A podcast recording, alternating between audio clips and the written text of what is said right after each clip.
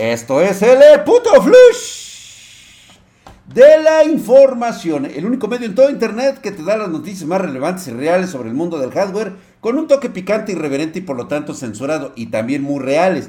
Todo lo que decimos aquí se ha convertido en realidad, y si no, pues ahí está el historial y lo puedes revisar por ti mismo. Pero si quieres escuchar también este flush sin censura, escúchanos por nuestro podcast, búscanos como Spartan Geek en Spotify, en Anchor, en iBox, en iTunes somos el podcast sobre hardware más, más escuchado de habla hispana. También tenemos todo el hardware que necesites o si quieres armar tu PC Gamer o necesitas una estación de trabajo, acércate a los especialistas de Spartan Geek. Eh, te dejo mi contacto aquí en la parte inferior de este video. Contáctanos en spartangeek.com o mándame un correíto, no seas malvado, mándame un correo y te contesto así, mira, en megachinga en pedidos. Y pues bueno, vamos a iniciar esta, mm, vamos a decirlo, este, noticias, gracias por venir aquí a mi programa, con una noticia acerca de lo que ya está por llegar la Computex 2022. Parece ser que sí se va a realizar. Eh, va a traer las novedades de las empresas de estos últimos tres años, que la verdad como no hubo nada, pues ahora sí lo van a presentar. Y uno de estos de estas curiosidades, eh, tengo bastantes que te quiero presentar, va a ser la de el monitor gamer que está presentando Asus, Republic of Gamers, se están manchando junto con Nvidia. Se les ocurrió hacer un monitor enfocado a los jugadores de eSports. Me parece bastante chido que sea 500 eh, hercios de, refresco lo que va a tener. El monitor va a tener una resolución 1920-1080 píxeles, o sea, ya no está tan chido. Eh, este panel, por supuesto, también va a ser tecnología TN, lo cual acaba, en lo personal, acaba de matar todo, todo interés de él por mí. Cuenta con soporte G-Sync y va a traer Nvidia Reflex. Ahora bien, este monitor lo que a mí me llama mucho la atención es de que es exclusivamente para eSports. No tiene nada que ver con el consumo para nosotros los gamers. No va a haber ni madres de eso. ¿eh? O sea, vete olvidando a partir de este momento que eh, pues no va a ser propiamente para gamers. Y, no me, y es por más que nada por el panel TN, cuyos colores la verdad son muy opacos, están muy tristes. No me permite disfrutar, por ejemplo, una escena preciosa de Skyrim. ¿Sí? Eso pues lo mata definitivamente. Pero bueno, al parecer va a ofrecer la velocidad de cuadros más altos en estos días. 500 hercios no son cualquier cosa. Este va a ser un Rock Swift, este monitor que ya hemos tenido aquí en Spartan Geek de 144, de 240 hercios, ya los hemos tenido aquí. Nada más que el panel, pues sí, este N es para eSports. Y con esto, pues bueno, ya sabemos lo que representa, ¿no? Que va a ser compatibilidad con, con Reflex, vas a poder invitar a tus amigos, va a ser para competitivos como CSGO, Valorant, Overwatch, Rainbow Six Siege y pues otros más, ¿no? Que dejen lana, que dejen varo, que dejen pues, todo, todo untado chingón. Y pues bueno, esas van a ser las características que va a tener este monitorcito. Lo vamos a tener muy presente para ver qué es lo que está ofreciendo la Computex y qué tal se ve. Yo la verdad no le tengo, no le tengo mucha fe. Pero en este putisísimo eh, flush. Hablando justamente de lo que es este, eh, pues Computex, ¿no? El 2022 pinta bastante sabroso para esta nueva línea que vamos a tener ahora de el Computex y pues eh, AMD realizó su presentación ¿sí? Este, con varios anuncios que va a tener en estas fechas. Al parecer, al parecer su nuevo CPU ya está listo. Y, está listo con un nuevo socket, eh, nuevas eh, placas madre, eh, todo, si esto pues hay un anuncio que de hecho quiere hacerles AMD por, mis, por mi conducto, nada, ¿cierto? Eh, mucha gente está pensando que AM4 pues tiene los días contados, ¿no? Porque toda la presentación que van a hacer, se van a ir a AM5, DDR5, nuevos procesadores, este 7000 y todo esto, pues bueno. AMD ya confirmó que la plataforma seguirá recibiendo soporte de la empresa y socios durante los próximos años. Esto es totalmente loable. Tiene que salir este tipo de cosas. El socket AM4 que se lanzó por ahí del 2017. Desde entonces continúa recibiendo soporte de las marcas y se clasifica como una plataforma bastante exitosa, ya que a principios de este año, durante el CIES 2022, eh, incluso la CEO, este, Lisa Su, mi vieja, ya había mencionado que el socket AM4 seguiría unos años más lo tenemos muy consciente y hasta ahora la nueva declaración de esta ejecutiva eh, refuerza la intención de, AMD, ¿no? Y hablo por ejecutiva porque ahorita andamos peleados ella y yo. Entonces, este, me refiero a ella como usted, porque pues obviamente ya no hay intimidad. Pues ya las personas hay que decirles por, este, por usted para que no se ofendan. Ya saben, ¿no? Digo, no vaya a salir con que me quieran funar por estarle diciendo, este, todavía de tú o mi amor, cuando pues, realmente pues ahorita hay bastantes pretendientes detrás de, mi doctora, pero ya saben que esto se arregla con un buen este, anillo. Y pues bueno, al mantener viva la plataforma debería de indicar que pues estos sockets seguirán siendo muy compatibles con el software que va a seguir lanzando y pues yo la verdad le veo muchos, muchos años todavía a esta tecnología. digo, Obviamente va a llegar AM5, será una plataforma de larga duración como lo ha sido AM4. Este, pero en este si es, en este Computex, definitivamente el socket AM5 ya está en boca de todos. Va a recibir, por supuesto, lo que va a ser soporte para PCI Express 5.0, varias conexiones de placa madre y DDR5 pero eso no significa que vaya a tener algún problema con la plataforma M4. Ahora también, AMD también confirmó que las actuales disipadores de la línea AM4 no van a perder compatibilidad con nuestra nueva generación AM5. O sea, que todos los enfriamientos, gracias, gracias, gracias, de veras, ¿eh? Chingón por ustedes, güey, vaya.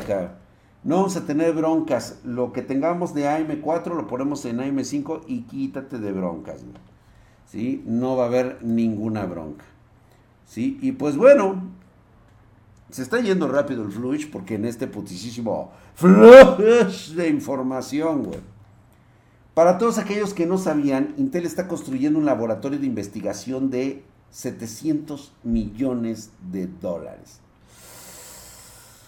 ¿Qué vas a hacer con este, pues con este terrenote que te heredó tu abuelo, que son de 200 mil pies cuadrados, porque así lo, ponen los gringos? En este laboratorio, Intel va a probar y calificará los productos de su centro de datos. Ya saben lo que es Exion y Optane, que por cierto, odio Optane, pero bueno, esa es otra historia que algún día les contaré y así como también los productos de arquitectura de Intel Agilex FPGA, que ustedes todavía no conocen, algún día los presentaremos en cuanto nos den este punto de visto bueno. Y por supuesto, aquí también los XE. De aquí va a salir la tecnología gráfica XE para todas sus plataformas. Y pues bueno, ya están avisados, los socios también podrán visitar este laboratorio y ver los productos de Intel en acción o sea que también va a haber pasarela por eso. ¿eh? Entonces no nos preocupemos por eso. Y pues este, prácticamente lo que a mí me está llamando mucho la atención es cómo Intel se está integrando para aventarse pues nuevas investigaciones que lo lleven a no perder ahora el terreno que ya le había estado ganando curiosamente a AMD. Sí, sí lo ha hecho, ¿eh? sí lo ha hecho. Y pues bueno, parece ser que esto lo que quiere hacer en este laboratorio es presentar, es eh, ir presentando diseños de referencia y soluciones con refrigeración líquida, de inmersión. O sea, lo que quiere Intel es simplificar y acelerar el despliegue de soluciones de refrigeración líquida por inmersión a nivel mundial. O sea, se ve que esta madre le mama muchísimo para bajar sobre todo las emisiones contaminantes, lo que genera todo este desmadre de electricidad y todo esto, lo quiere sumergir. Y pues bueno, parece ser que bien pueden tener por ahí fases ya de algunos este, servidores que se sobrecalientan y que estarían sumergidos en este lugar.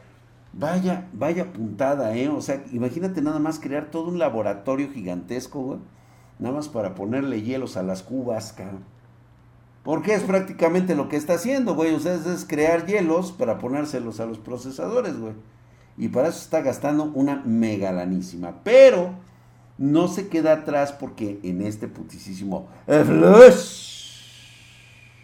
hasta allá arriba. Este, la misma AMD no se ha quedado atrás. Le están también metiendo el acelerador. Presentó una patente para una herramienta automática de overclocking, en la memoria RAM. Va a ser en RAM, o sea, no te, no te la vientes, güey, no va a ser para procesador, güey. Esta herramienta, pues bueno, le daría a los usuarios la capacidad de personalizar y probar una configuración de la memoria overclock. Eh, con solo presionar un botoncito, ya sabes, hay que dejárselas todas fácil a los chavos. Y pues bueno, ya saben lo que ocurre cuando lo quieres hacer tan, tan, tan, tan, tan personalizado. Este overclocking sería de memoria, no es por supuesto, una práctica nueva que ustedes ya conocen, lo hemos visto, simplemente es ajustar la RAM que puede generar grandes beneficios de rendimiento, entre comillas, pero pues la triste realidad es de que dejaríamos atrás la tecnología XMP de Intel y usaría, pues eh, en promedio tiene la capacidad de hacer overclock a la memoria RAM. Sería más o menos algo similar, pero yo creo que no sería desde BIOS, sino que se pudiera hacer a través de una eh, herramienta aplicable que tendrías que bajar de internet. Eh, y pues parece ser que incluso este overclock vendría preconfigurado. No estará garantizado y puede requerir que el usuario tenga que tocar otras configuraciones para lograr la estabilidad de la PC, güey. O sea, sí, ese es el gran riesgo como siempre. O sea, es algo que yo en lo personal no te voy a recomendar que lo hagas si eres una persona inexperta. Si ya tienes callo en echar a perder tus componentes, papá, adelante, el mundo es tuyo. Este, eh, esta nueva tecnología de overclock de manera de, de memorias de AMD parece que quiere automatizar el proceso de prueba y ajuste de parámetros y me imagino que va a querer utilizar inteligencia artificial. Pero bueno, los vamos a dejar con ayer con algunas cosas para que no para que nos quede posteriormente más claro y ver si esto es posible, ¿no? Estaría de mega huevo. Imagínate nada más, güey. Y pues bueno, todo esto estoy casi seguro que lo vamos a ver en la Computex. Yo no me quería quedar atrás con este, con este comentario. Ahora sí viene mi parte ruda. Este viene siendo como la antesala de un video que vamos a hacer porque necesito la presencia de tu papá psicólogo, hermano psicólogo, este, de todos estos agoreros de la salud mental para, pues más que nada, así como que hablar un frente en común, si estás o no de acuerdo con algunos estudios que se han realizado en, niños eh, que pueden dedicar a los juegos online se eh, dicen algunos padres que les preocupa que a sus chicos, en lugar de estar estudiando, pues bueno, se dedican a los videojuegos. ¿Sí? Y pues bueno, esto, lo que no saben estos eh, padres de familia es que se ha, se ha demostrado que eh, pues a través de un estudio de la Universidad de Ámsterdam de los Países Bajos y el Instituto Karolinska de Suecia, pues llevaron a cabo una investigación y concluyeron que en promedio los niños que pasan una hora al día jugando videojuegos durante dos años, pues mostró un aumento aproximado de 2.5 puntos de coeficiente intelectual. O sea, se, se volvieron más inteligentes solamente por jugar videojuegos. Si eso fuera cierto, no mames, cabrón. Entonces imagínate nada más el puto cerebro que yo tendría, cabrón. No, imagínate Wherever Tomorrow, güey.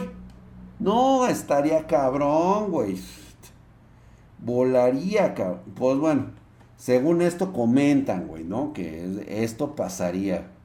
Eh, por supuesto son estudios en chavitos cuya edad andan entre los 11 y 12 años. Y pues bueno, también indica el parámetro eh, de inteligencia que estos güeyes utilizaron. comprensión de lectura, vocabulario, atención, memoria, autocontrol, que eran algunas de las asignaturas que hacían en estos chicos, procesamiento este, visual, espacial y aprendizaje a través de una serie de pruebas. Todos y cada uno, estos chicos resultaron muy por encima del promedio. No todos, pero bueno, la mayoría. Y pues, este, digo, yo no sé si de veras vamos a meternos en este, en este rollo de once varas, porque a mí como me chocan que estén diciendo siempre que toda la culpa de las masacres, que todo lo que ha sucedido en el mundo y en el país es culpa de los videojuegos.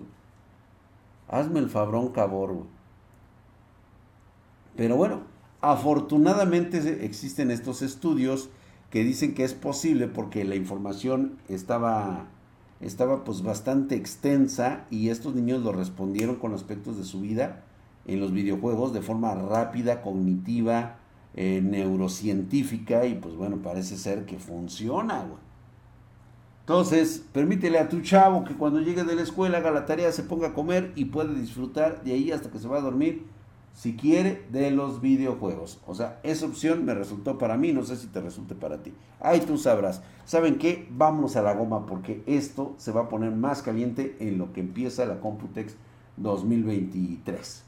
¿Es la 2023 o 2022, güey? Es 2022, güey. Vámonos a la ñonga ya, mi Mike. Muchas gracias, gracias por los likes y pues bueno, sigan aquí con nosotros en lo que ha sido este putisísimo Flush. ¡Vámonos!